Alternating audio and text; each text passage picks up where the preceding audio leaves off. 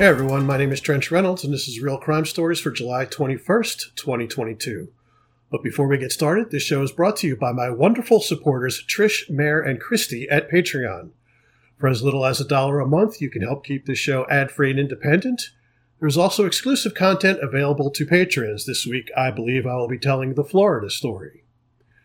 You can join my Patreon at patreon.com slash trenchreynolds or trenchreynolds.com. I realize that most people are focused on the police response, or lack thereof, to the Uvalde shooting, as they should be. Even in the early days after the shooting, it was clear that law enforcement threw out decades of training and protocol to pursue an avenue of cowardice. However, I'm more interested in a different coward. I'm, of course, talking about Salvador Ramos, another craven goon who felt it necessary to violently take his own inadequacies out on a schoolroom full of 10 year olds.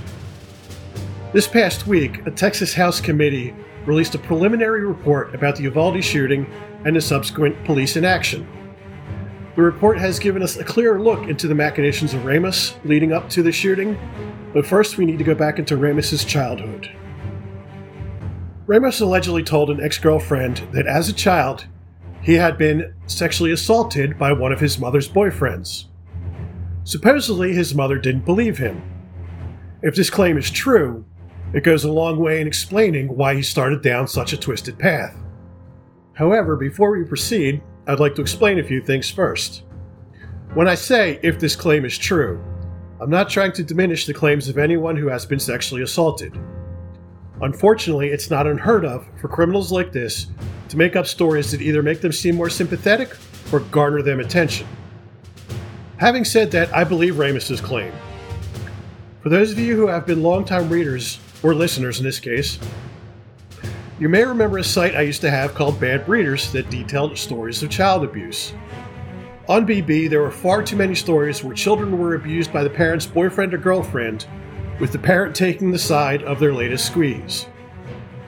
I can kind of relate, since I know carrying around a secret like this can mentally destroy someone. I grew up in a home that was rife with domestic violence. In my preteen years, I witnessed multiple instances of my dad brutally beating my mom. What made the situation worse was that I couldn't tell anyone about it. Not my school, not the police, not my priest, no one. To do so would only result in more beatings for my mom. Neither my mom nor myself had any place that was safe. I think it goes without saying that living like this left me mentally scarred for the rest of my life. However, this doesn't mean that every kid who gets molested becomes a mass murderer. Conversely, not every kid who grows up in a DV household becomes a stand up citizen. At some point, all of us that were traumatized as children need to make a choice about how we're going to live the rest of our lives. Ramos could have grown up to become an advocate for abused children. Instead, he chose a path of hatred, violence, and cowardice. That wasn't the only defining moment in Ramos's life either.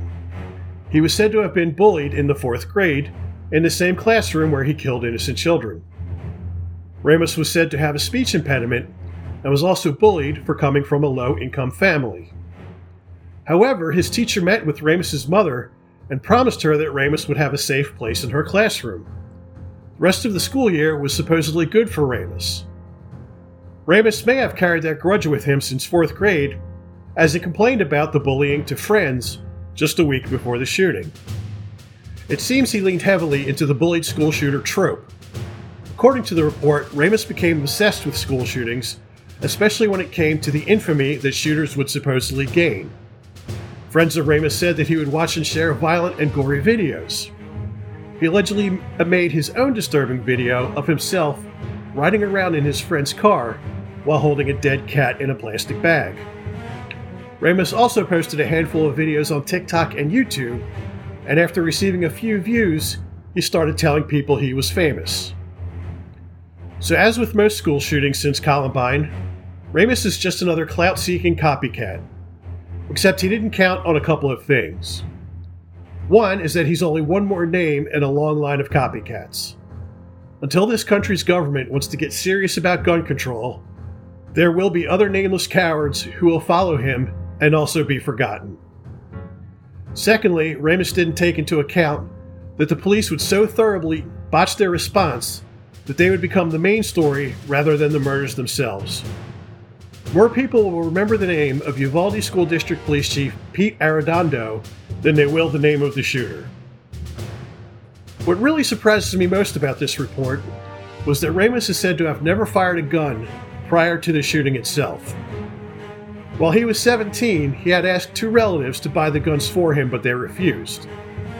After he turned 18 and bought the guns legally, he had trouble trying to use them. One uncle of his said that he struggled to set the magazine into the gun, with the magazine repeatedly falling to the floor.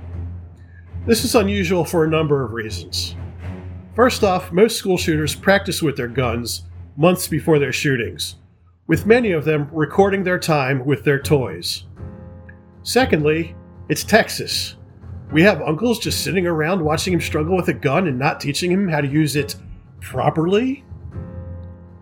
But apparently, it didn't take him long to learn how to use it well enough to murder 21 victims with an assist from police. So, once again, we get back to the question of whether or not school shootings are a gun issue or a mental health issue. The responsible gun owners will tell you it's solely a mental health issue. God forbid anything should even remotely come close to taking their germs. I mean, guns. It's obvious to anyone with a shred of intelligence that the answer is both a gun and a mental health problem. However, the Second Amendment flag wavers are also the people who not only don't believe in mental health care, but they stigmatize it every chance they get. Imagine growing up in a deep red part of Texas and asking for help with a mental health issue. You'd more than likely be told to man up, and how can you possibly have mental health concerns at your age? I guess if you really think about it, ignorance is the real cause of most school shootings. And that's it for this episode. If you'd like to read more stories like this going back over 20 years, you can do so at realcrime.net. All social media and Patreon links can be found in the show notes. You can also listen to and subscribe to this podcast at realcrimestories.net. So until next time, don't let anyone else tell your story because you are here for a reason. I've been Trench Reynolds, and this has been Real Crime Stories.